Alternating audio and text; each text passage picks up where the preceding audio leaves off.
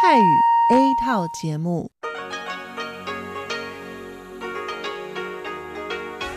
ที่นี่สถานีวิทยุเรดิโอไต้หวันอินเตอร์เนชันแนล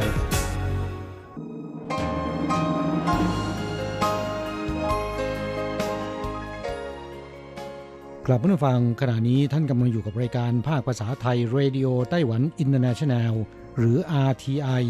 ออกกระจายเสียงจากกรุงไทเปไต้หวันสาธารณรัฐจีน เป็นประจำทุกวันนะครับ นอกจากรับฟังทางเครื่องรับวิทยุได้แล้ว ยังสามารถรับฟังรายการผ่านระบบออนไลน์ได้ที่ thai.rti.org.tw หรือที่ RTI Fanpage นะครับ ขอเชิญติดตามรับฟังรายการของเราได้ ตั้งแต่บัดนี้เป็นต้นไป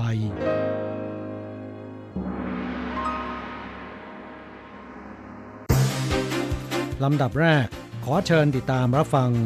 ข่าวประจำวัน สวัสดีครับ คุณผู้ฟังที่เคารพ ข่าววันศุกร์ที่ 8 พฤษภาคม พุทธศักราช 2563 รายงานโดยผมแสงชัย กิตติภูมิวงหัวข้อข่าวที่น่าสนใจมีดังนี้ ไต้หวันไม่มีผู้ติดเชื้อโควิด -19 ต่อเนื่องเป็นวันที่ 26 แล้ว แต่ยังวางใจไม่ได้ ประธานาธิบดีไช่อิงเหวินยอมรับการทำงานของนายกรัฐมนตรีซูเจินชัง ให้ดำรงตำแหน่งต่อไป รองประธานาธิบดีของไต้หวันเรียกร้อง WHO ให้ไต้หวันเข้าร่วมกิจกรรมและเข้าร่วมประชุม ต่อไปเป็นรายละเอียดของข่าวครับ ศูนย์บัญชาการควบคุมโรคแถลงในวันที่ 8 ว่าไต้หวันไม่มีผู้ติดเชื้อโควิด -19 เพิ่มขึ้นจำนวนผู้ติดเชื้อสะสม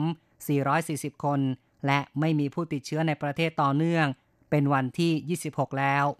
เฉินซือจงรัฐมนตรีกระทรวงสาธารณสุขในฐานะผู้อำนวยการศูนย์ควบคุมโรคกล่าวว่า สภาพเช่นนี้ถือว่าการระบาดในประเทศเริ่มชะลอตัว แต่ยังไว้วางใจไม่ได้ ขอประชาชนยึดถือ วิถีชีวิตแบบใหม่ต่อไป รักษาระยะห่างทางสังคม ในห้องห่างกัน 1.5 เมตร กลางแจ้ง 1 เมตร นั่งสลับฟันปลา มีแผงกั้น และรักษาป้องกันสุขภาพอนามัยส่วนบุคคล โดยการสวมหน้ากากอนามัย วัดอุณหภูมิ ล้างมือบ่อยๆ ในขั้นต่อไปก็จะทยอยเปิดให้ดำเนินกิจกรรมด้านศิลปะสันทนาการ บาร์ไนท์คลับ ร้านอาหาร ผ่อนคลายข้อจำกัดการชุมนุมในห้องไม่เกิน 100 คน กลางแจ้งไม่เกิน 500 คน ศูนย์บัญชาการควบคุมโรคแถลงว่าจนถึงขณะนี้ในไต้หวันมีผู้ติดเชื้อสะสม 440 คน เสียชีวิต 6 คน รักษาหายแล้ว 355 คนเข้าต่อไปนะครับ ประธานาธิบดีไช่เหวินกำลังจะเข้าพิธีรับตำแหน่งในวันที่ 20 พฤษภาคม ซึ่งเป็นการเข้าดำรงตำแหน่งประธานาธิบดีไต้หวัน ต่อเนื่องเป็นสมัยที่ 2 ในวันที่ 8 ประธานาธิบดีไช่อิงเหวินเปิดเผยว่า ได้เชิญให้นายกรัฐมนตรีซูเจินชางดำรงตำแหน่งต่อไป ประธานาธิบดีกล่าวว่า นายกรัฐมนตรีซูเจินชาง ขึ้นบริหารงานในช่วงที่คะแนนนิยมของรัฐบาลไช่อิงเหวินกำลังตกต่ำแต่นายกรัฐมนตรีซูไม่ใส่ใจต่อคำสบประมาท ไม่ท้อถอยในการทำหน้าที่ หลังเข้ารับตำแหน่งแล้ว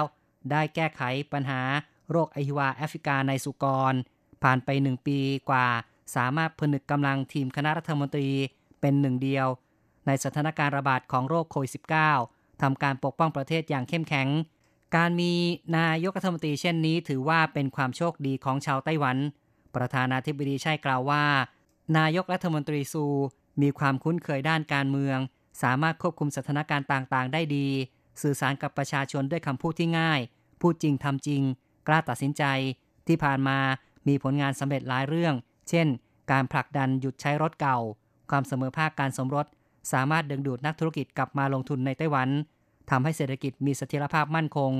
ผลักดันการเพิ่มเงินเดือนขั้นต่ำ ดูแลเด็ก ผลักดันการดูแลระยะยาวระบบใหม่ มีผลงานที่โดดเด่นทำให้ประชาชนพอใจและไว้วางใจ ทางด้านนายกรัฐมนตรีซูเจินชางได้แถลงว่า ทั่วโลกพากันอิจฉาไต้หวัน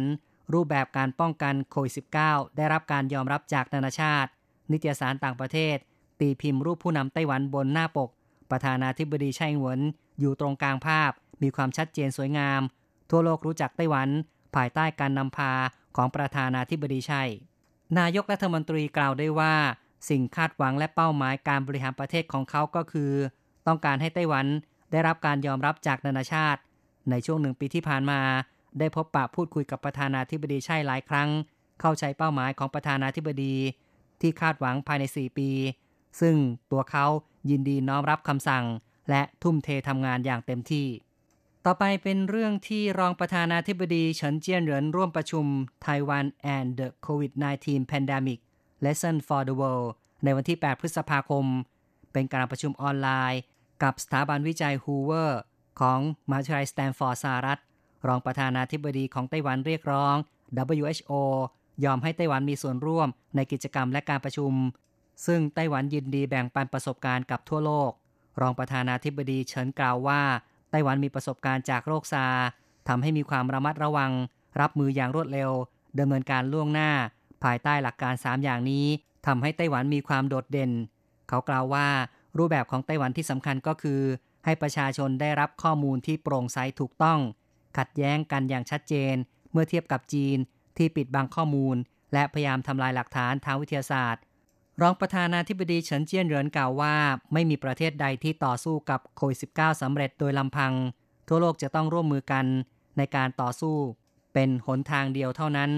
ไต้หวันมีความยินดีในการแบ่งปันประสบการณ์และความเชี่ยวชาญ ในการร่วมมือร่วมพลังกันทั่วโลก ไต้หวันไม่ควรถูกกีดกันอยู่นอกกรอบ WHO ริดรอนสิทธิ์ของไต้หวันทำให้เป็นรูโวความเสี่ยงในการป้องกันโรค เขากล่าวว่า ต้หวันไม่ควรถูกกีดกันเข้าร่วม WHO ด้วยเหตุผลทางการเมือง แต่จะต้องห่วงใยในเรื่องชีวิตและความเป็นอยู่ของประชาชน รวมทั้งสิทธิมนุษยชน ข้อต่อไปครับ ไต้หวันมีผู้มาอยู่ใหม่จากเอเชียคเนจำนวนไม่น้อย บางคนอยู่ในวัยนักเรียนประถมหรือมัธยม ต้องการศึกษาต่อ แต่กฎหมายกำหนดว่าจะต้องผ่านการรับรองเอกสาร วุฒิการศึกษา ที่สำนักงานตัวแทนไต้หวันในประเทศเดิมของตน อูเซียวเสียผู้อำนวยการสำนักการศึกษา กระทรวงศึกษาธิการเปิดเผย ในวันที่ 7 ว่า แต่ละปีมีผู้ต้องเดินทางกลับประเทศเดิม 20-30 คน เพื่อไปรับรองเอกสาร ต้องเสียค่าตั๋วเครื่องบิน รอเวลาดำเนินการของสำนักงานตัวแทนไต้หวัน ไม่เพียงเสียค่าใช้จ่าย ยังมีผลกระทบต่อจิตใจ กระทรวงศึกษาธิการจึงได้ลดขั้นตอน ให้ยื่นขอรับรองเอกสารที่หน่วยงานปกครองท้องถิ่นในไต้หวันได้ โดยแสดงหลักฐานวุฒิการศึกษา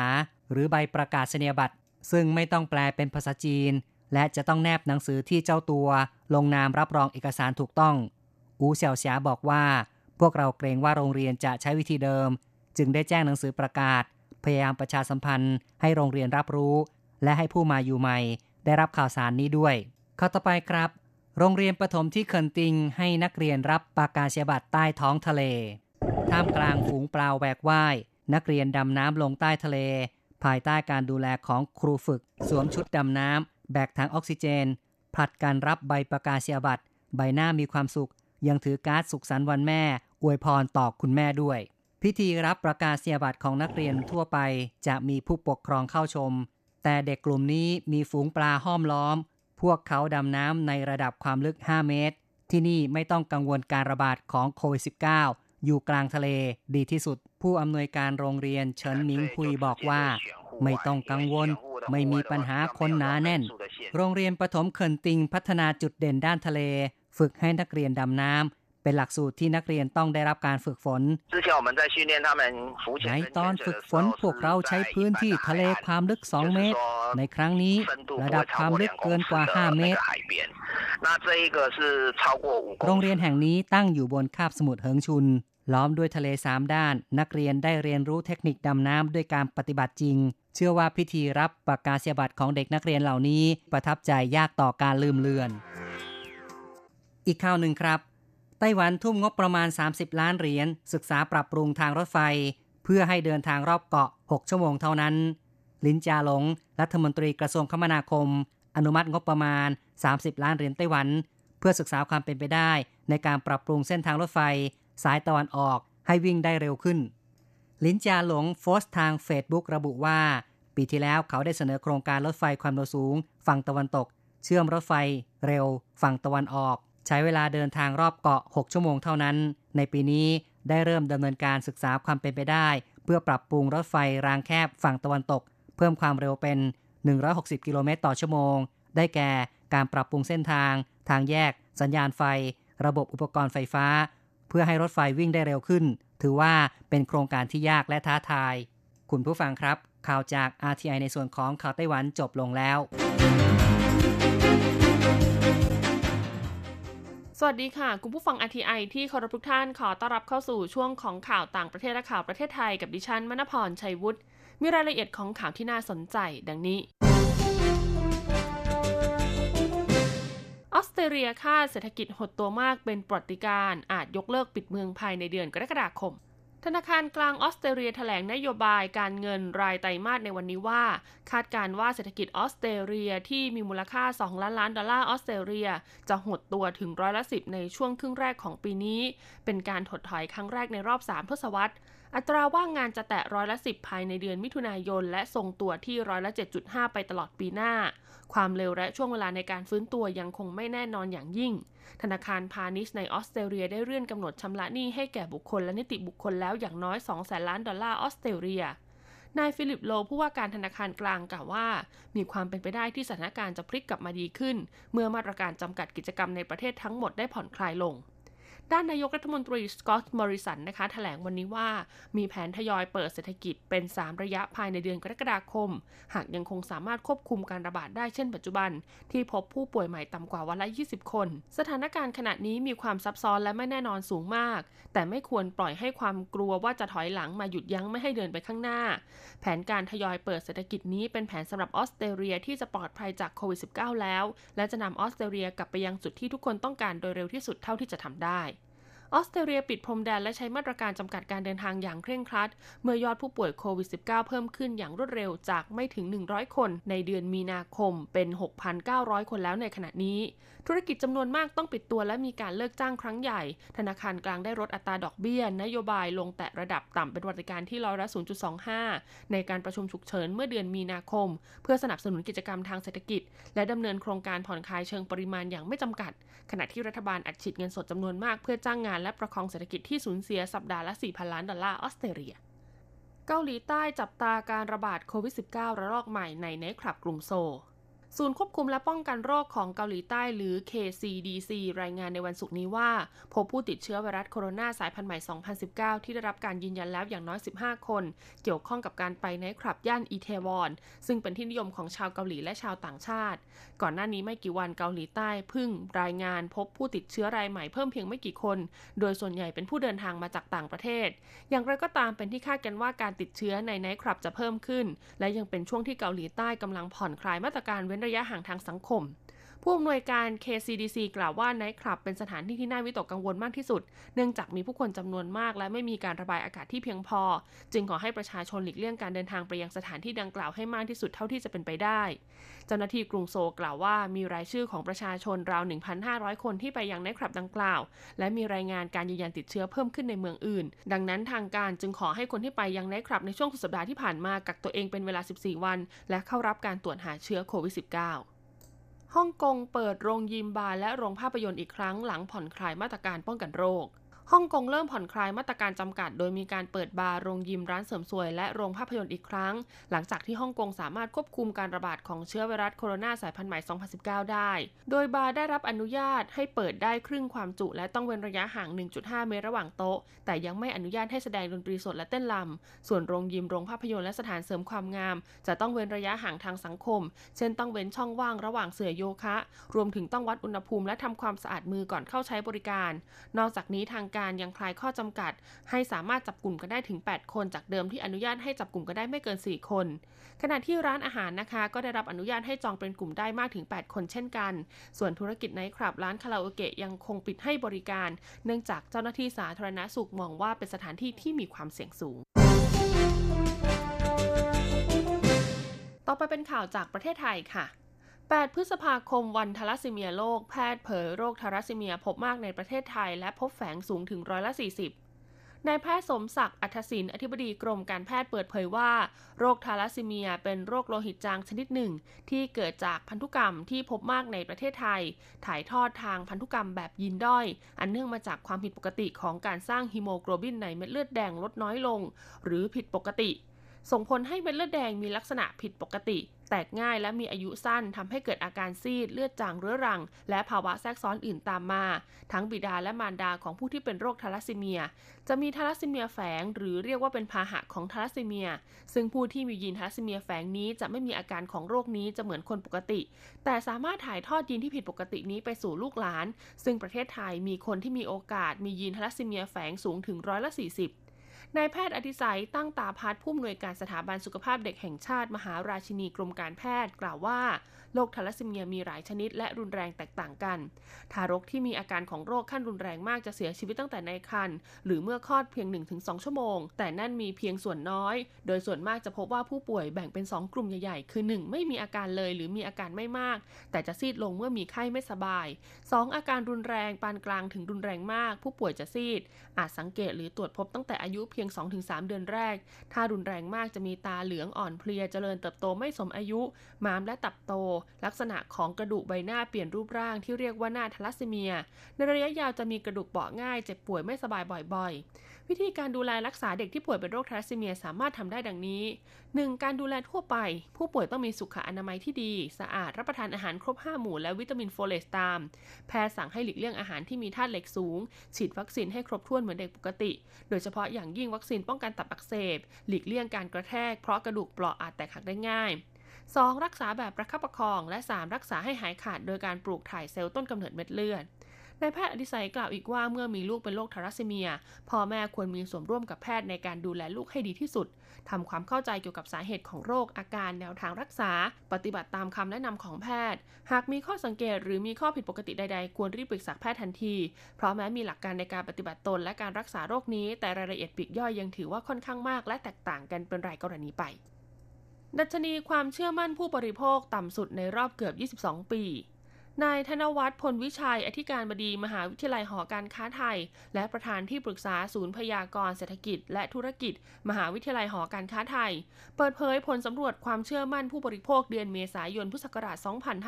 2563 พบว่าปรับตัวลดลงทุกรายการ โดยส่วนใหญ่ปรับตัวลดลงต่อเนื่องเป็นเดือนที่ 14 และดัชนีความเชื่อมั่นผู้บริโภคโดยรวมต่ำที่สุดเป็นปฏิการนับตั้งแต่ทำการสำรวจในรอบ 21 ปี 7 เดือน คือตั้งแต่เดือนตุลาคมปีพุทธศักราช 2548 2021 เนื่องจากผู้บริโภคมีความวิตกกังวลเกี่ยวกับวิกฤตโควิด -19 ที่ระบาดอย่างหนักทั่วโลก ส่งผลต่อเศรษฐกิจไทยชะลอตัวอย่างมาก ตลอดจนผู้บริโภคห่วงใยเกี่ยวกับภาวะว่างงานสูง นายธนวัฒน์กล่าวว่าเศรษฐกิจไทยขณะนี้เข้าสู่ภาวะถดถอยทางเทคนิค โดยเศรษฐกิจจะติดลบ 3 ไตรมาสติดต่อกัน และจะเริ่มเป็นบวกในไตรมาส 4 หรือบวกประมาณ 1-2%จากการ restart ของภาคธุรกิจ และมาตรการเยียวยารวมถึงการกระตุ้นเศรษฐกิจของภาครัฐ มูลค่า4แสนล้านบาท ที่จะเริ่มเห็นเม็ดเงินในระบบชัดเจนในช่วงต้นเดือนสิงหาคม ทั้งนี้จากช่วงภาวะปกติจะมีเม็ดเงินใช้จ่ายหมุนเวียนในระบบประมาณ6แสนล้านบาทต่อเดือน แต่เมื่อล็อกดาวน์เม็ดเงินหมุนเวียนในระบบหายไปประมาณ 50%หากมีการปลดล็อกภาคธุรกิจเพิ่มขึ้นในวันที่ 17 พฤษภาคมนี้ จะทำให้มีเม็ดเงินหมุนเวียนในระบบมากขึ้นเกือบ2แสนล้านบาทต่อเดือนทำให้เศรษฐกิจไทยหยุดซุดตัว และฟื้นจากจุดต่ำสุด โดยคาดว่าเศรษฐกิจไทยจะฟื้นตัวดีขึ้นชัดเจน และเห็นได้ชัดในไตรมาส 2 ของปีหน้าแพทย์แผนไทยเปิดอาหารบำรุงธาตุออกกำลังกายช่วงโควิด -19 นายแพทย์สันพงศ์ฤทธิรักษารองอธิบดีกรมการแพทย์แพทย์แผนไทยและแพทย์ทางเลือก ได้ถแถลงว่าแพทย์แผนไทยจะแนะวิธีดูแลสุขภาพกายใจ ตามศาสตร์แพทย์แผนไทยในยุค New Normal ว่าจากสถานการณ์แพร่ระบาดของโควิด -19 รัฐบาลออกนโยบายเพื่อควบคุมการระบาดของโรคทำให้ประชาชนเกิดวิถีชีวิตปกติแบบใหม่ทั้งด้านสังคมหรือว่า New Normal บางคนต้องเปลี่ยนวิถีชีวิตความเป็นอยู่อาจต้องทำงานอยู่บ้านมากขึ้น การบริโภคอาหารจำเป็นต้องหลากหลาย และป้องกันโรคอ้วนเบาหวานความดันโลหิตสูง ต้องเน้นอาหารบำรุงธาตุทั้ง 4 ในร่างกาย ช่วยกระตุ้นภูมิคุ้มกันร่างกาย เช่นเห็ดหอม เห็ดนางฟ้า เห็ดออรินจิเห็ดรินจือ เมนูยำเห็ดต้มยำใส่เห็ด น้ำตรีผลาซึ่งมีสารสำคัญ หรือเบต้ากลูแคน น้ำผักผลไม้ที่มีวิตามินสูง และสารต้านอนุมูลอิสระ เช่น ดอกขี้เหล็กยอดมะยมใบเหลียง ยอดสะเดามะระขี้นก ฟักขาว ผักเชียงดาคะน้ามะรุมผักแพ้วมะขามป้อม หรือมีสารกลุ่มแอนโทไซยานิน ซึ่งทำให้เกิดสารเฟลโวนอยด์ที่มีฤทธิ์ต้านอนุมูลอิสระสูง เช่น ลูกหม่อนและผักผลไม้หลากสีนายแพทย์สันพงศ์กล่าวว่าขณะเดียวกันในช่วงนี้การงดการทำกิจกรรมนอกบ้าน เพื่อป้องกันโรคยังจำเป็นอยู่ ในระหว่างอยู่บ้านประชาชนสามารถออกกำลังกายง่ายๆ ด้วยท่ารือสีดัดตนหรือโยคะหกท่า ซึ่งสามารถค้นหาได้ใน YouTube โดยพิมพ์คำว่าไทยสู่สุข ก็สามารถฝึกปฏิบัติได้เอง ต่อไปเป็นการรายงานอัตราแลกเปลี่ยนประจำวันศุกร์ที่ 8 พฤษภาคม พุทธศักราช 2563 อ้างอิงจากธนาคารกรุงเทพสาขาไทเปค่ะ โอนเงิน 10,000 บาทใช้เงินเหรียญไต้หวัน 9,500 เหรียญ แลกซื้อเงินสด 10,000 บาทใช้เงินเหรียญไต้หวัน 9,850 เหรียญสำหรับการแลกซื้อเงินดอลลาร์สหรัฐ 1 ดอลลาร์สหรัฐใช้เงินเหรียญไต้หวัน 30.140 เหรียญ จบการรายงานข่าวขอเชิญท่านรับฟังรายการอื่น ๆ ที่น่าสนใจต่อไปจากทางสถานี สวัสดีค่ะ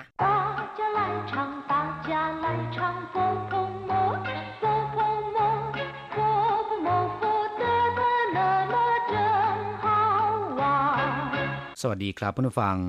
พบกันในวันนี้เราจะมาเรียนวิทยาลัยภาษาจีนทางอากาศภาคเรียนที่สองบทที่ 15 ของแบบเรียนชั้นสูง บทที่ 15 เป้าเก้าอี รายงานตอนที่หนึ่งในบทนี้นะครับเราจะมาเรียนสนทนาภาษาจีนกลางที่เกี่ยวกับการทำรายงานในเชิงธุรกิจการค้า อย่างเช่นว่ารายงานศึกษาหรือว่าสำรวจตลาดเป็นต้น第十五课报告一课文经理，您要我做的国内市场调查报告已经完成了，请您过目。辛苦了，先放下。另外，这儿还有一些关于亚洲市场的资料， 你先拿回去研究一下。公司有进军亚洲市场的打算了？目前先收集资料，还谈不上打算，等国内市场稳定了再说。第十五课报告一。บทที่ 15 รายงานตอนที่หนึ่งคำว่าเป้าเก้าแปลว่ารายงานนะครับ ไม่ว่าจะเป็นรายงานด้วยคำพูด ซึ่งภาษาจีนพูดว่าเข่าเถาเป้าเก้า รายงานเป็นลายลักษณ์อักษร หรือชูเมียนเป้าเก้ารายงานการวิจัย เหยียนจิ้วเป้าเก้าหรือการรายงานเรื่องอะไรก็ตาม ในภาษาจีนเรียกว่า เป้าเก้าได้ทั้งนั้นนะครับคำว่าเป้าคำเดียวก็แปลว่าแจ้งให้รู้ บอกให้ทราบอยู่แล้วนะครับ ส่วนคำว่าเก้าก็มีความหมายในทำนองเดียวกัน เช่นเก้าสู้ก็คือบอกให้รู้ เก้าจือคือแจ้งให้ทราบ จิงเก้า เตือนหรือว่าตักเตือนเป็นต้น เป้าเก้าก็คือการรายงานเรื่องต่างๆ ต่อไปมาอธิบายประโยคสนทนาในบทนี้กัน ซึ่งเป็นการสนทนากันระหว่างพนักงงานและผู้จัดการของบริษัทแห่งหนึ่งคำว่าพนักงงานหรือเสมียน ในภาษาจีนเรียกว่าจือหยวนส่วนผู้จัดการในภาษาจีนเรียกว่า จิงหลี่ ในสนทนาบทนี้พนักงานหรือว่าจือหยวนเป็นฝ่ายพูดขึ้นมาก่อนว่า จิงหลี่您要我做的国内市场调查报告已经完成了请您过目ผู้จัดการคะ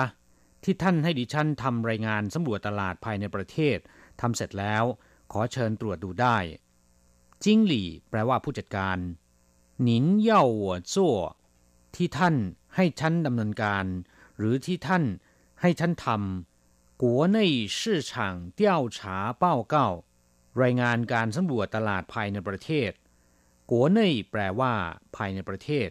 市场ก็คือตลาดนะครับเตี้ยวฉาก็คือการตรวจสอบหรือว่าการสำรวจ ในที่นี้หมายถึงการสำรวจ เป้าเก้าก็คือรายงาน国内市场调查报告ก็คือรายงานการสำรวจตลาดภายในประเทศ已经完成了เสร็จสมบูรณ์แล้ว เสร็จเรียบร้อยแล้ว完成了ก็คือ เสร็จเรียบร้อยแล้ว 您要我做的国内市场调查报告已经完成了ที่ท่านให้ดิฉันทำรายงานการสำรวจตลาดภายในประเทศ เสร็จเรียบร้อยแล้ว请您过目ขอเชิญท่านตรวจดูได้คำว่ากั้วมู่แปลว่าผ่านสายตา หรือว่าตรวจสอบ ในที่นี้แปลว่าตรวจสอบนะครับ ชิงนินกั้วมู่ก็คือ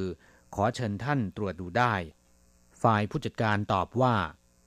辛苦了 先放下另外这还有一些关于亚洲市场的资料你先拿回去研究一下ขอบคุณมากที่ต้องลำบาก วางไว้ก่อน นี่ยังมีข้อมูลเกี่ยวกับตลาดเอเชียอยู่ส่วนหนึ่งคุณนำกลับไปลองศึกษาดู คำว่าชินขู่ละเป็นคำที่ขอบคุณคนอื่นที่ต้องเหน็ดเหนื่อยชินขู่เฉยๆแปลว่าเหนื่อย แปลว่าลำบากชินขู่ละก็หมายถึง ขอบคุณที่ต้องเหน็ดเหนื่อยที่ต้องลำบาก先放下วางไว้ก่อน另外这还有一些关于亚洲市场的资料นี่ยังมีข้อมูลเกี่ยวกับตลาดเอเชียอยู่บางส่วน这ก็คือที่นี่还有一些ยังมีอยู่บางส่วน关于亚洲市场的资料ข้อมูลเกี่ยวกับตลาดเอเชีย关于ก็คือเกี่ยวข้อง เกี่ยวกับ 亚洲市场ตลาดในเอเชีย资料ข้อมูล亚洲市场的资料ข้อมูลของตลาดเอเชีย另外这还有一些关于亚洲市场的资料นี่ยังมีข้อมูลเกี่ยวกับตลาดเอเชียอยู่บางส่วน你先拿回去研究一下คุณลองนำกลับไปศึกษาดูก่อน คุณลองนำกลับไปศึกษาดูหน่อย你先拿回去 คุณนำกลับไปก่อน研究แปลว่า ศึกษา แปลว่าวิจัย研究一下ก็คือ ลองศึกษาดูหน่อยคำว่าอีชาก็คือดูพลางๆก่อนนะครับ อาจจะยังไม่จริงจังเท่าไหร่นัก你先拿回去研究一下คุณลองนำกลับไปศึกษาดูก่อนทางฝ่ายพนักงานถามขึ้นด้วยความสงสัยว่า公司有进军亚洲市场的打算了 บริษัทมีแผนการที่จะบุกตลาดในเอเชียแล้วหรือกงซือก็คือบริษัท จินจุนแปลว่ากรีธาทัพหรือว่าบุกนะครับ ในที่นี้หมายถึงบุกตลาด หรือว่าตีตลาด จินจุนหยาโจวซื่อชังบุกตลาดเอเชีย หรือว่าตีตลาดเอเชีย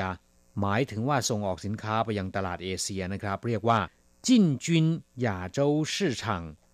ตาส่วนแปลว่าโครงการ แผนการ หรือว่าวางแผน公司有进军亚洲市场的打算了บริษัทมีแผนการที่จะบุกตลาดในเอเชียแล้วหรือ ฝ่ายผู้จัดการตอบว่า目前先收集资料还谈不上打算等国内市场稳定了再说รอให้ตลาดภายในประเทศมั่นคงแล้วค่อยว่ากัน等国内市场 หมายถึงว่ารอให้ตลาดภายในประเทศคำว่าเติ่งก็แปลว่ารอนะครับหวนติ้งละใจชัวหวนติ้งแปลว่ามั่นคงมีเสถียรภาพ ใจชัวค่อยว่ากัน ค่อยพูดกันอีกครั้งหนึ่งเติ่ง国内市场นชื่อวนติ้งละใจชัวรอให้ตลาดภายในประเทศมั่นคงแล้วค่อยว่ากันครับผู้ฟังหลังจากที่ทราบความหมายของประโยคสนทนาในบทนี้ผ่านไปแล้วนะครับ ต่อไปขอให้เปิดไปที่หน้า 64 ของแบบเรียน เราจะไปเรียนรู้คำศัพท์ใหม่ๆ ในบทเรียนนี้ ศัพท์คำที่หนึ่งเตี้ยวฉา แปลว่าสำรวจหรือว่าตรวจสอบก็ได้ เช่น เหลาต้งเตี้ยวฉา ก็คือการสำรวจด้านกำลังแรงงาน หมินยี่เตี้ยวฉา ก็คือการสำรวจประชามติเหรินเข่าเตี้ยวฉา ก็คือการสำรวจสัมมโนประชากร ในกรณีที่แปลว่าตรวจสอบอย่างเช่นว่า 调查局แปลว่ากรมสอบสวนสืบสวน请调查清楚再处理ขอโปรดตรวจสอบให้ชัดเจนก่อน ค่อยดำเนินการ这件意外事件警方正在调查原因อุบัติเหตุในครั้งนี้ ทางฝ่ายตำรวจกำลังอยู่ในระหว่างตรวจสอบสาเหตุ ศัพท์คำที่สองกั้วมู่แปลโดยตรงว่าผ่านสายตา หรือว่าตรวจสอบ ชิงนินกั้วมู่ก็คือขอเชิญท่านตรวจดู ขอเชิญท่านตรวจสอบคำว่ากั้วแปลว่าผ่านหรือว่าเลย เช่นกั้วชี่ก็คืออดีตกั้วไหลเหรินคนที่เคยผ่านประสบการณ์มาแล้ว ส่วนคำว่า มู่ แปลว่าตาหรือว่าสายตา เช่น มู่จงหูเหรินในตามองไม่เห็นใคร อุปมาว่ายิงยะโสโอหัง มองคนไม่ขึ้น เมื่อนำคำว่ากั้วและมู่มารวมกันกลายเป็นกั้วมู่ มีความหมายไปในทางตรวจดู หรือว่าตรวจสอบ ศัพท์คำที่สามจื้อเลี่ยว แปลว่าข้อมูล อย่างเช่นว่าชั้นเข่าจื้อเลี่ยว ก็คือข้อมูลในการประกอบการพิจารณา หรือข้อมูลในการศึกษาค้นคว้า เรียกว่าชั้นเข่าจื้อเลี่ยวถงจี้จื้อเลี่ยวก็คือข้อมูลสถิติจงเย่าจื้อเลี่ยว แปลว่าข้อมูลสำคัญ ศัพท์คำที่สี่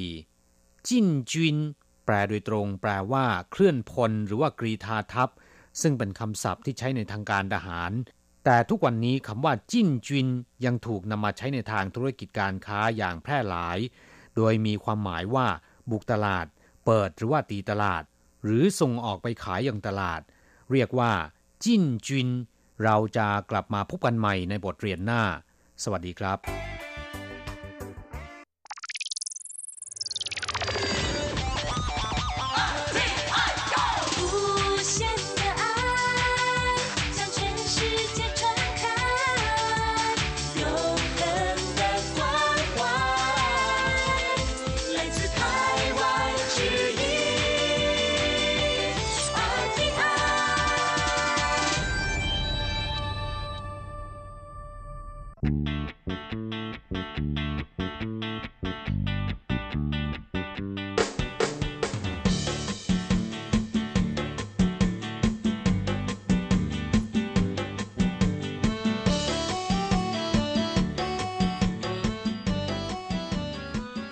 ครับผู้ฟังขณะนี้ท่านกำลังอยู่กับรายการภาคภาษาไทย RTI เอเชียสัมพันธ์นะครับลำดับต่อไปขอเชิญติดตามรับฟัง ข่าวคราวและความเคลื่อนไหวด้านแรงงานต่างชาติในไต้หวัน ในช่วง ขุนพลแรงงานไทย现在进行台湾地区有关外籍移工的新闻。菲律宾劳工部近日声明称， 要将一名批评菲国总统的在台非籍看护遣送回国。菲律宾驻台代表已就此事向中华民国外交部致歉ครับผู้ฟังช่วงนี้มาฟังข่าวคราวที่น่าสนใจของแรงงานต่างชาติในไต้หวันกันนะครับ ข่าวแรกสำนักงงานตัวแทนฟิลิปปินส์ออกแถลงการขอโทษต่อไต้หวัน กรณีผู้อนุบาลในไต้หวันวิจารณ์ผู้นำของตนป้องกันโรคโควิดล้มเหลว และเจ้าหน้าที่ฟิลิปปินส์ขู่นำตัวกลับประเทศดำเนินคดีนะครับ แรงงานฟิลิปปินส์ที่ทำงานในตำแหน่งผู้อนุบาลคนหนึ่ง ก่อนหน้านี้ใช้ถ้อยคำที่ค่อนข้างรุนแรงวิพากษ์วิจารณ์มาตรการป้องกันโรคโควิด -19 ของรัฐบาลฟิลิปปินส์ล้มเหลว ถูกเจ้าหน้าที่สำนักงงานเศรษฐกิจและวัฒนธรรมฟิลิปปินส์ประจำไต้หวัน สาขาภาคกลาง เดินทางไปเตือน โดยกล่าวว่าวิจารณ์และปล่อยข่าวที่ไม่สอดคล้องกับข้อเท็จจริง สร้างความเสียหายให้แก่ชื่อเสียงของประธานที่บีโรดริโกดูเตร์เตและขู่จะส่งแรงงานผู้นี้กลับไปดำเนินคดีในประเทศ เกี่ยวกับเรื่องนี้นะครับกระทรวงการต่างประเทศไต้หวันออกแถลงการณ์เมื่อวันที่ 27 เมษายนที่ผ่านมาว่า รัฐบาลฟิลิปปินส์สามารถดำเนินการโดยเรียกร้องผ่านกระบวนการความช่วยเหลือระหว่างกันทางตุลาการ ฝ่ายไต้หวันจะได้มีหลักอ้างอิง ช่วยแก้ปัญหาในเรื่องนี้ การจะจับแรงงานฟิลิปปินส์ที่ทำงานอยู่ในไต้หวันโดยพลการ ไต้หวันไม่อาจจะให้ทำเช่นนั้นได้ หลังกระทรวงการต่างประเทศไต้หวันออกแถลงการณ์ ทางสำนักงงานตัวแทนของฟิลิปปินส์ในไต้หวันก็ได้ออกแถลงการณ์กล่าวขอโทษต่อกระทรวงการต่างประเทศของไต้หวัน โดยบอกว่าไม่ได้รับรายงานให้ส่งแรงงานรายนี้กลับประเทศนะครับครับผู้ฟังแรงงานฟิลิปปินส์ที่ตกเป็นข่าวรายนี้ ชื่อนางเอลาเนลออดิโดทำงานอยู่ที่เมืองหยุนหลิน ในตำแหน่งผู้อนุบาลในครัวเรือน เมื่อวันที่ 25 เมษายนที่ผ่านมา กระทรวงแรงงานฟิลิปปินส์ออกแถลงการณ์ว่า นางเอลาเนลได้ไลฟ์สดใน Facebook โดยใช้ถ้อยคำที่น่ารังเกียจและน่าขยะแขยง ใส่ร้ายผู้นำเพื่อสร้างความเกลียดชังรัฐบาลให้เกิดขึ้น ท่ามกลางสถานการณ์โควิด -19 ที่บานปลายไปทั่วโลกแถลงการณ์ระบุว่าผู้อนุบาลฟิลิปปินส์ผู้นี้ เข้าข่ายความผิดฐานหมิ่นประมาทด้วยการโฆษณาทางอินเทอร์เน็ต จึงจำเป็นต้องดำเนินการเพื่อให้เอลาเนล ถูกในประเทศกลับประเทศ โดยเมื่อวันที่ 20 เมษายนที่ผ่านมา มีเจ้าหน้าที่จากสำนักงานแรงงานฟิลิปปินส์ในไต้หวัน สาขาภาคกลางคนหนึ่งนะครับ เดินทางไปพบนางเอลาเนล และแจ้งให้ทราบถึงความผิดดังกล่าวแถลงการณ์กล่าวว่านางเอลาเนลมี account Facebook หลาย account และได้ตั้งกลุ่ม Facebook เพื่อใส่ร้ายทำลายชื่อเสียงผู้นำและบ่อนทำลายประเทศ เนื่องจากละเมิดกฎหมายฟิลิปปินส์ในลักษณะร้ายแรงสำนักงานแรงงานฟิลิปปินส์ในไต้หวัน จึงได้ประสานงานกับนายจ้างและบริษัทจัดหางานที่จัดส่ง เพื่อหารือเรื่องการส่งตัวนางเอลาเนลกลับประเทศนะครับ ด้านนางโอเจียงอันโฆษกกระทรวงการต่างประเทศไต้หวันสาธารณรัฐจีนแถลงว่า แรงงานต่างชาติที่ทำงานอยู่ในไต้หวันได้รับฐานะเทียบเท่ากับพลเมืองไต้หวัน สิทธิประโยชน์ของแรงงานต่างชาติได้รับการคุ้มครองจากกฎหมาย พอๆกับชาวไต้หวัน ในจำนวนนี้รวมสิทธิเสรีภาพในการแสดงความคิดเห็น ประเทศต่างๆ ควรที่จะเคารพกฎหมายของไต้หวัน กรณีนี้ไม่มีใครมีอำนาจมาสั่งการ หรือว่ากดดันให้นายจ้าง บริษัทจัดหางาน ส่งตัวนางเอลาเนลกลับประเทศโดยไม่ผ่านการเจรจากับฝ่ายไต้หวันก่อนนะครับ นายแอนเจลิโต ตันเบนาโยผู้อำนวยการใหญ่สำนักงานตัวแทนของฟิลิปปินส์ในไต้หวัน หรือสำนักงานเศรษฐกิจและวัฒนธรรมมนิลาไทเปนะครับ ออกแถลงการณ์ขอโทษต่อกระทรวงการต่างประเทศไต้หวัน โดยบอกว่าไม่ได้รับรายงานให้ส่งแรงงานผู้นี้กลับประเทศ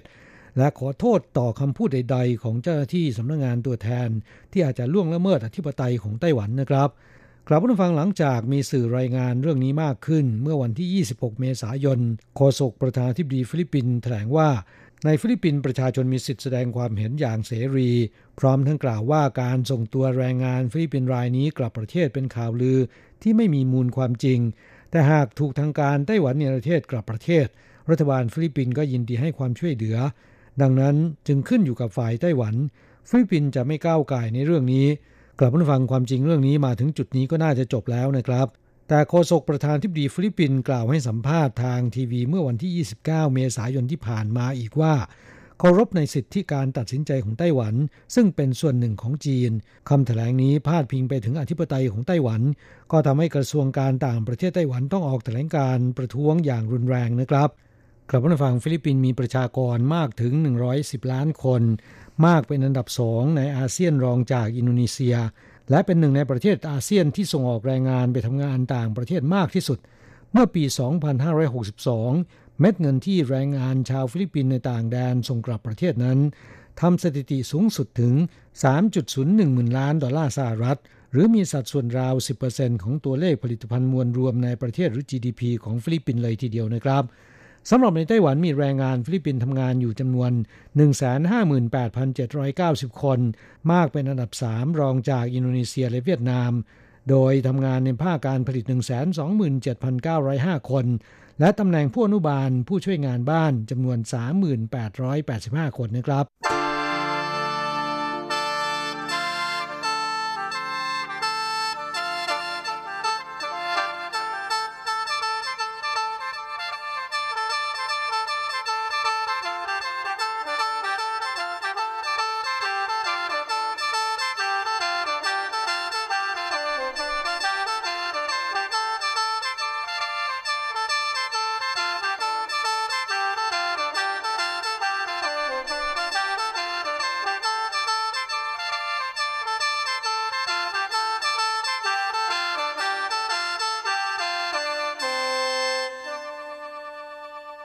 ไปมาฟังข่าวคราวเกี่ยวกับเรื่องการทดสอบมาตรฐานฝีมือแรงงานแห่งชาติของไต้หวันนะครับ ซึ่งก็เป็นครั้งแรกในปี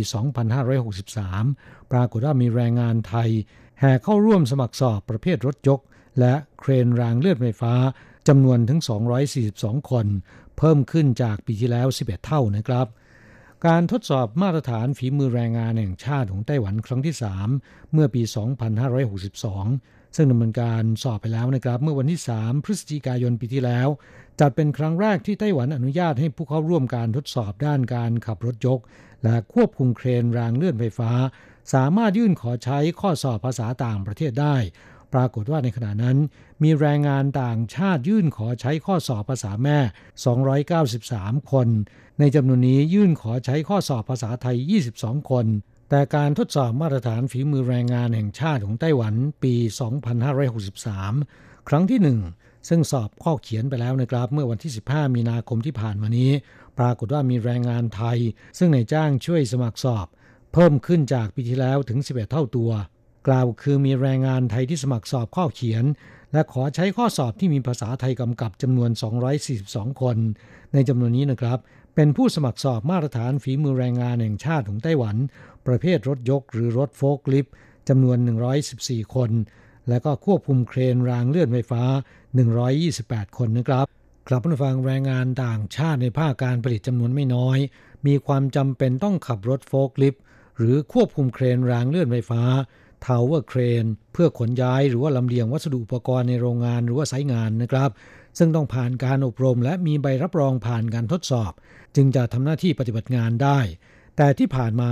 แรงงานต่างชาติมีปัญหาด้านภาษาทำให้การสอบใบรับรองเป็นเรื่องยาก กระทรวงแรงงานไต้หวันจึงเปิดให้แรงงานต่างชาติ สอบใบรับรองขับรถโฟล์คลิฟต์และควบคุมเครนรางเลื่อนไฟฟ้าได้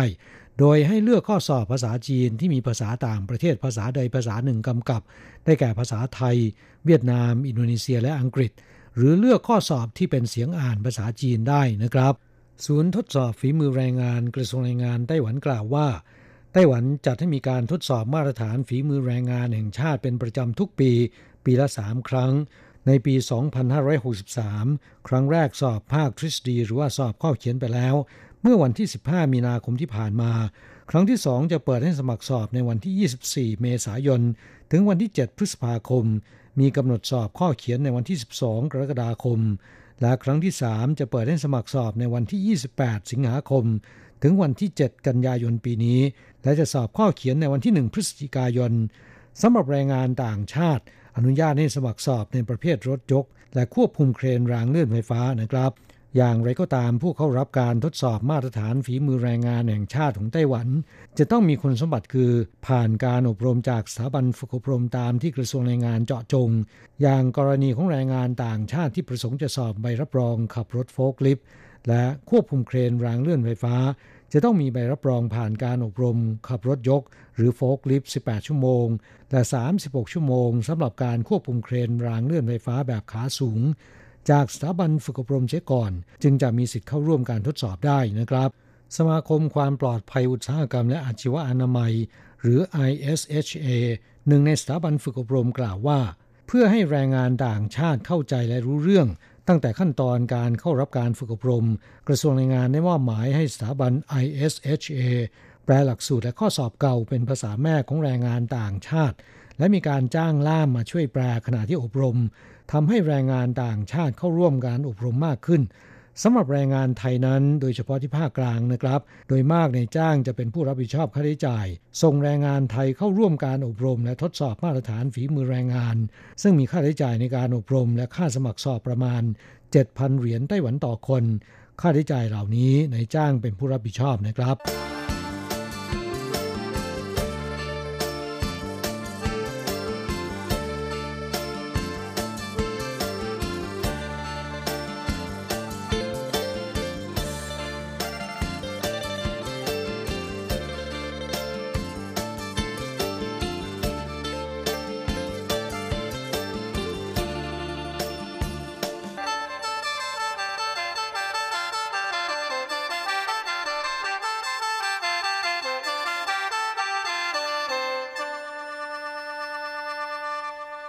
ต่อไปมาฟังข่าวคราวของคนงานเวียดนาม เมาซิ่งมอเตอร์ไซค์ชนต้นไม้ข้างทางดับอนาถนะครับครับผู้ฟังไม่เพียงแต่แรงงานไทยเท่านั้นที่เกิดอุบัติเหตุบ่อยจากการดื่มแล้วขับ แรงงานเวียดนามก็เช่นเดียวกันนะครับ มีแรงงานเวียดนามรายหนึ่งดื่มสุราในอาการเมา ควบมอเตอร์ไซค์ด้วยความเร็วสูง เสียหลักพุ่งเข้าชนต้นไม้ข้างทาง กระเด็นไปกระแทกราวเหล็กอีกฟากหนึ่งเสียชีวิตนะครับ อุบัติเหตุครั้งนี้เกิดขึ้นเมื่อกลางดึกวันที่ 26 เมษายนที่ผ่านมานี้ แรงงานเวียดนามรายหนึ่ง หลังกลับจากร้านอาหาร มีอาการเมาสุราแต่ยังควบมอเตอร์ไซค์ด้วยความเร็วสูง ผ่านถนนหลี่หยีในตำบลผูหลี่เมืองหนานเถามอเตอร์ไซค์เสียหลักพุ่งเข้าชนต้นไม้ข้างทาง ทั้งรถทั้งคนกระเด็นไปกระแทกราวกั้นถนนอีกฟากหนึ่งที่เพิ่งจะทำใหม่ จนราวเหล็กเปิดเป็นช่องโหว่ใหญ่ ดอกไม้ที่ปลูกริมฟุตบาทล้มระเนระนาดแรงงานเวียดนามรายนี้หัวกระแทกพื้น และราวเหล็กอย่างแรง ได้รับบาดเจ็บสาหัส ชาวไต้หวันที่ขับรถผ่านบริเวณเกิดเหตุเห็นสภาพการรีบแจ้งตำรวจ ส่งรักษาที่โรงพยาบาลผูหลีแต่เนื่องจากอาการหนักมาก แพทย์ไม่สามารถกู้ชีวิตได้ หลังส่งถึงโรงพยาบาลได้ไม่นานก็เสียชีวิตตำรวจกล่าวว่าแรงงานเวียดนามรายนี้ กลิ่นเหล้าเหม็นฟุง้ง จากการตรวจเลือดพบมีแอลกอฮอล์ในระดับสูง จึงสันนิษฐานว่าสุราเป็นต้นเหตุที่ทำให้เกิดอุบัติเหตุถึงขั้นเสียชีวิตครั้งนี้นะครับกลับมาฟังแรงงานต่างชาติในไต้หวันมีจำนวนเพิ่มมากขึ้นเรื่อยๆ ณ สิ้นเดือนมีนาคมปีนี้ มีจำนวนมากกว่า 718,000 คนแล้วนะครับ เนื่องจากส่วนใหญ่ไม่รู้จักกฎระเบียบด้านการจราจร และมีจำนวนไม่น้อยที่ขับขี่รถจักรยานยนต์หรือว่าจักรยานไฟฟ้า ก่อให้เกิดอุบัติเหตุจำนวนมาก จากสถิติของกระทรวงคมนาคมและสำนักงงานตำรวจย้อนหลังไป 5 ปีนะครับ ตั้งแต่ปี 2556 ถึง 2561 พบว่ามีชาวต่างชาติ ซึ่งส่วนใหญ่เป็นแรงงานต่างชาติ ประสบอุบัติเหตุบนท้องถนน รวม 24,526 คดี เสียชีวิตสูงถึง 110 คน บาดเจ็บ 26,891 คน หรือเฉลี่ยปีละร่วม 5,000 คดีนะครับ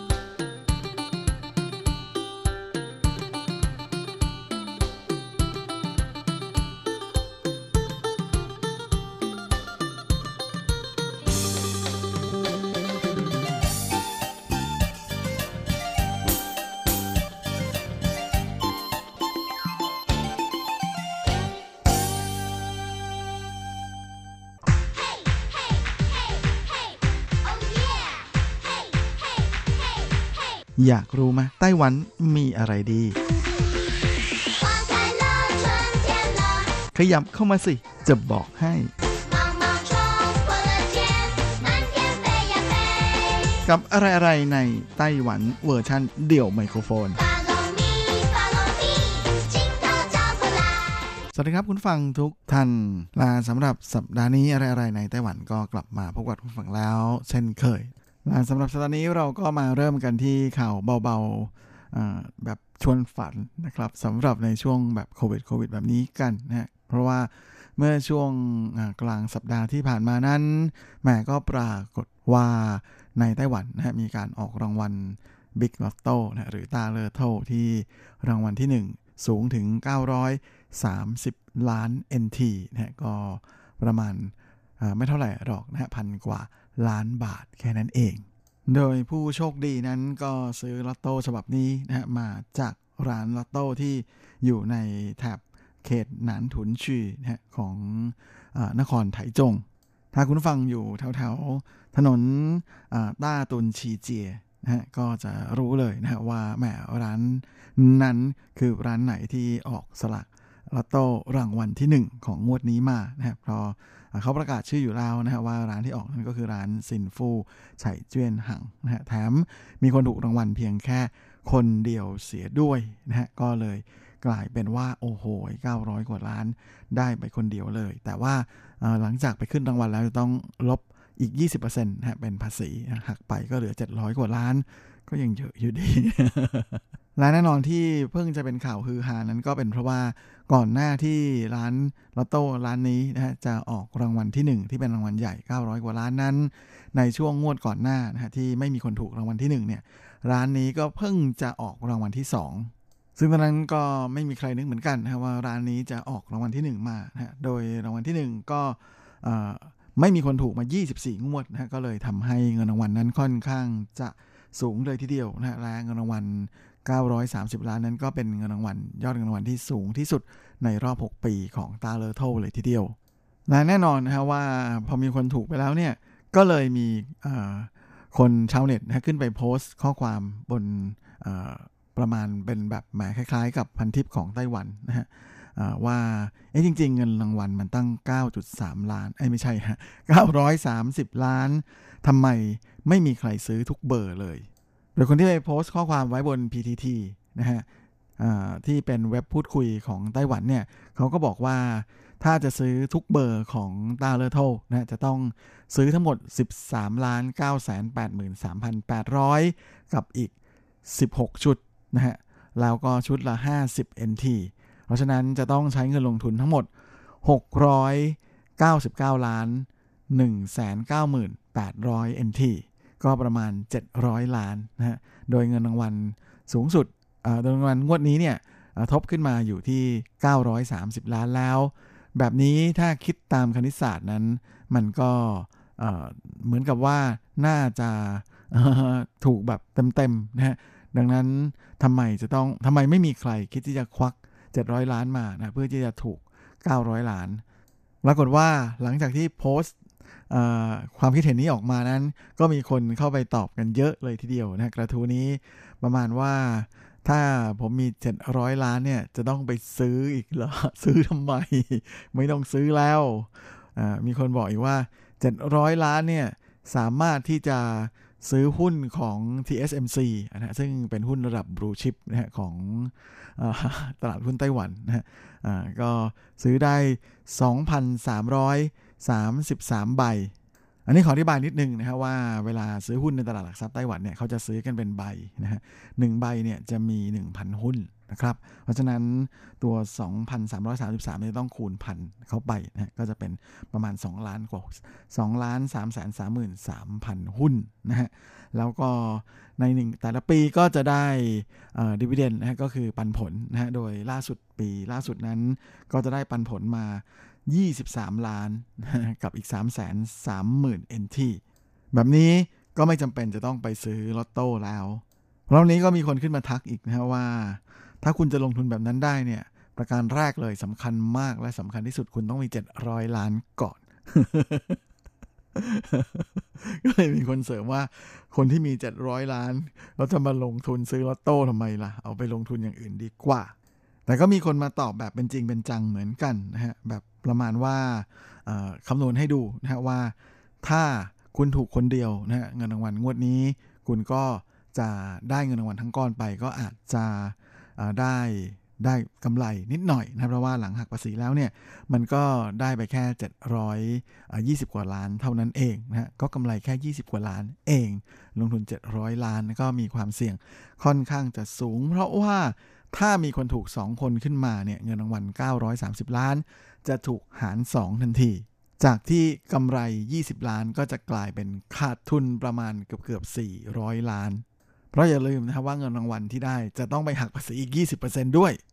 จากนั้นก็เลยเป็นเรื่องเป็นราวขึ้นมาเลยนะครับว่าเป็นทางการขึ้นมาทันที มีการคุยกันในเรื่องของสถิตินะฮะบอกว่าถ้าหากเงินรางวัลสะสมไปจนถึงมากกว่า 1,400 ล้านแล้วเนี่ย ต่อให้มีอีกคนหนึ่งมาแบ่งเงินด้วย ก็หลังจากหักภาษีแล้วก็ยังได้กำไรนิดหน่อยนะฮะแต่ว่าถ้ามี 3 คนถูกขึ้นมาก็จะขาดทุนอีกแล้วและแน่นอนนะว่าโอกาสที่เงินรางวัลสะสมจะไปถึง 14 มากกว่า1,400 ล้าน ก็แทบจะเป็นไปไม่ได้เลย เพราะว่า Big Lotto หรือตาเลอร์เท่านั้นยังไม่เคยมีเงินรางวัลสะสมที่ใหญ่เกินกว่า 1,000 ล้าน NT มาก่อน และแน่นอนนะฮะว่านอกจากนี้ก็ยังมีเน็ตไอดอลของไต้หวันนะฮะใจเฉินเขาก็ได้ออกมาพูดถึงลักษณะของคนที่ได้รางวัลใหญ่ในครั้งนี้นะฮะ โดยหลังจากที่โพสต์ขึ้นไปนั้นก็ปรากฏว่าแหมมีคนขึ้นมาให้ความเห็นอะไรกันเยอะทีเดียวเหมือนกันนะโดยเขาบอกว่าลักษณะพิเศษของคนที่ถูกลอตโต้ก็จะง่ายๆเลยคือ 1. เป็นวัยกลางคนนะรับราชการ แล้วก็ ในส่วนของเท่าแก่นั้นก็ไม่ค่อยได้สังเกตนะเพราะมีคนมาซื้อเยอะนะไม่รู้ว่าเป็นใครได้ไป แล้วก็จะมีลักษณะพิเศษก็คือ จะใส่แว่นแล้วก็จะอ้วนเล็กน้อย ส่วนสูงกำลังดีนะฮะไม่สูงแล้วก็ไม่เตี้ยโมเฮงดูแล้วก็คล้ายๆ กับคิงจอมอิลอยู่นิดหน่อยนะฮะลาเป็นการผ่านหน้าร้านมาแล้วก็เข้ามาซื้อนะฮะแต่ว่าปกติเขาก็จะซื้อเป็นประจำอยู่แล้ว และแน่นอนคนพวกนี้พอถูกลอตโต้แล้วเนี่ยก็จะไม่บอกใครทั้งนั้น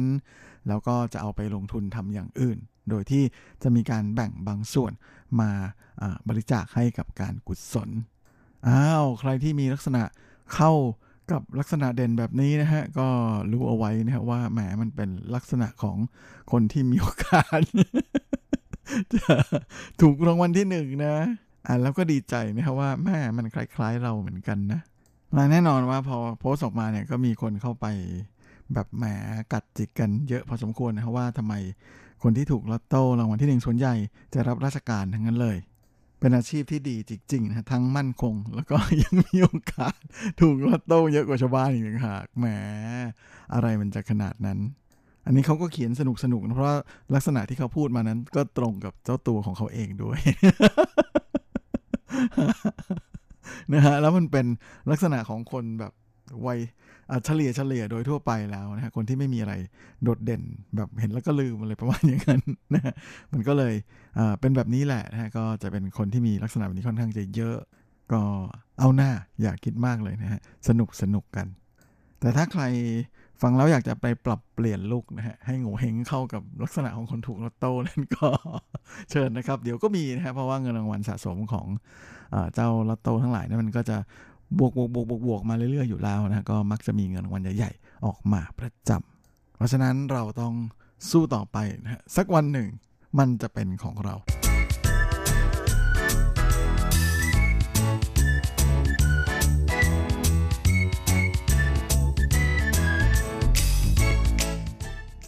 และสำหรับช่วงของทิระพาไปเที่ยวสัปดาห์นี้นะฮะเราก็มาเที่ยวชมหิ่งห้อยกันต่อดีกว่านะฮะสัปดาห์ที่แล้วพาคุณผู้ฟังไปตระเวนชมหลายแห่งในไทเป จริง ๆ ในไทเปยังมีเยอะกว่านั้นเยอะเลยนะฮะอย่างเช่นที่มูจ้ากงเหวียนนะซึ่งอยู่ในเขตหวนซันอ่าก็ยังไม่ได้หยิบมาฝากกัน แต่ก็เป็นจุดที่มีหิ่งห้อยอยู่เยอะเหมือนกันนะฮะแล้วก็ในส่วนของนิวไทเปนั้นก็มีอยู่มากมายเยอะแยะเต็มไปหมดเลยนะฮะ แต่ที่ดัง ๆ นั้นก็จะเป็นที่เฉิงเทียนฉันชื่อนะฮะที่ถูเฉิงนะฮะที่ตรงนั้นเนี่ยรอตอนช่วงนี้นะก็จะเป็นอะไรที่โอเคมาก ๆ เพราะว่ามีดอกอยู่ถงหวานะหรือเจ้าดอกมะเยาหินให้ได้ชมกันด้วยนะฮะแล้วก็ตอนกลางคืนเนี่ยก็จะมีหิ่งห้อยให้ได้ชมกันอีกนะฮะด้วยความที่แถวนั้นมีสภาพเป็นป่าที่อุดมสมบูรณ์ทีเดียวนะฮะดังนั้นก็เลยมีหิ่งห้อยให้ได้ชมกันค่อนข้างจะเยอะ โดยการเดินทางนั้นก็ค่อนข้างจะสะดวกทีเดียวนะฮะเพราะว่าสามารถที่จะนั่งรถไฟฟ้าสายสีฟ้า ไปลงที่สถานีถูเฉิงนะครับ แล้วก็ออกมาปุ๊บเนี่ยก็ทางออกหมายเลขสองนะแล้วก็ต่อรถเมย์ตรงนั้นได้เลยนะครับ ไปได้เยอะแยะแทบจะทุกสายเลยทีเดียวขึ้นเขานะฮะไปที่ถงหวากงหยวน หรือว่าถ้าจะนั่งรถของทางวัดเฉิงเทียนฉันซื่อก็มีรถให้บริการด้วยเหมือนกัน ตรงนี้ก็เป็นอีกหนึ่งโปรแกรมนะฮะไปหนึ่งได้เที่ยว 2 อย่างนะก็คือไปชมดอกมะยาวหินตอนกลางวัน แล้วก็ตอนเย็นๆค่ำๆเนี่ยก็ดูหิ่งห้อยกันได้ด้วย อีกจุดหนึ่งของนิวไทเปที่คนมักจะนึกไม่ถึงนะฮะแต่ก็มีธรรมชาติที่ค่อนข้างจะอุดมสมบูรณ์มากๆเลย นั่นก็คือแถบผิงหลิน ซึ่งก็ถือเป็นแหล่งปลูกชานะฮะชื่อดังของไต้หวันเลยทีเดียวนะฮะที่ผิงหลินนั้นก็สามารถที่จะไปเที่ยวแบบไปเที่ยว ไร่ชาตอนเช้านะฮะแล้วก็เดินชิมเดินเที่ยวนู่นเที่ยวนี่แถวนั้นนะฮะเยอะแยะเต็มไปหมดเลยนะฮะแล้วก็ไปสามารถไปชมหิ่งห้อยได้ในตอนเย็นๆอีกเหมือนกันนะฮะและด้วยความที่แถวนี้เป็นถิ่นชา เพราะฉะนั้นก็จะมีสารพัดสินค้าชา มีใบชาขาย แล้วก็มีสารพัดอาหารนะที่ใช้ใบชามาใช้ในการปรุงอาหาร หรือว่าใช้น้ำมันจากใบชานะฮะซึ่งก็เป็นอะไรที่ ถือเป็นสีสันแล้วก็เป็นเอกลักษณ์อย่างหนึ่งของพิงหลินนะแทบจะเรียกได้ว่าเป็นสินค้าโอท็อปประจำพิงหลินเลยก็ว่าได้นะฮะและแน่นอนด้วยความที่ชานั้นชอบสภาพภูมิอากาศที่ค่อนข้างจะชื้นชื้นแล้วก็เย็นๆรวมไปถึงมีไม่มีมลภาวะนะเพราะฉะนั้นทำให้แถวนี้เนี่ยก็เลยมีธรรมชาติที่ค่อนข้างจะอุดมสมบูรณ์ทีเดียวนะฮะลาจุดที่จะสามารถไปชมหิ่งห้อยได้ ที่หิ่งหลินนั้นก็จะเป็นทางเดินที่เขาเรียกกันว่าจินกวาเหลียว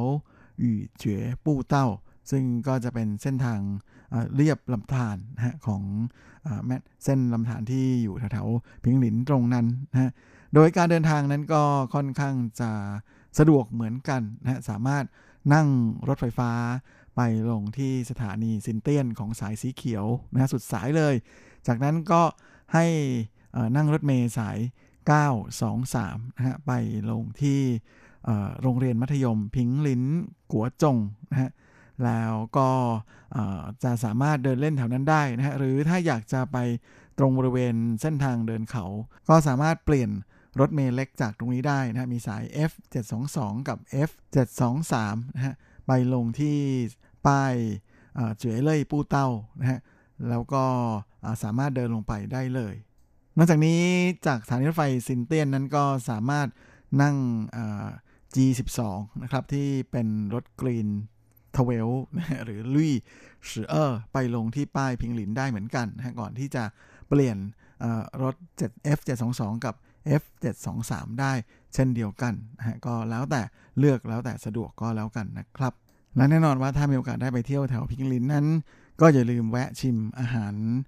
ที่ทำจากใบชาทั้งหลายนะครับ แล้วก็ลองแวะชิมชาด้วยนะครับรอที่นั่นก็เป็นอะไรที่โอเคทีเดียวนะนอกจากนี้ก็ยังมีวิธีพันธ์ชาให้เราได้ไปเที่ยวกันด้วยนะครับ ก็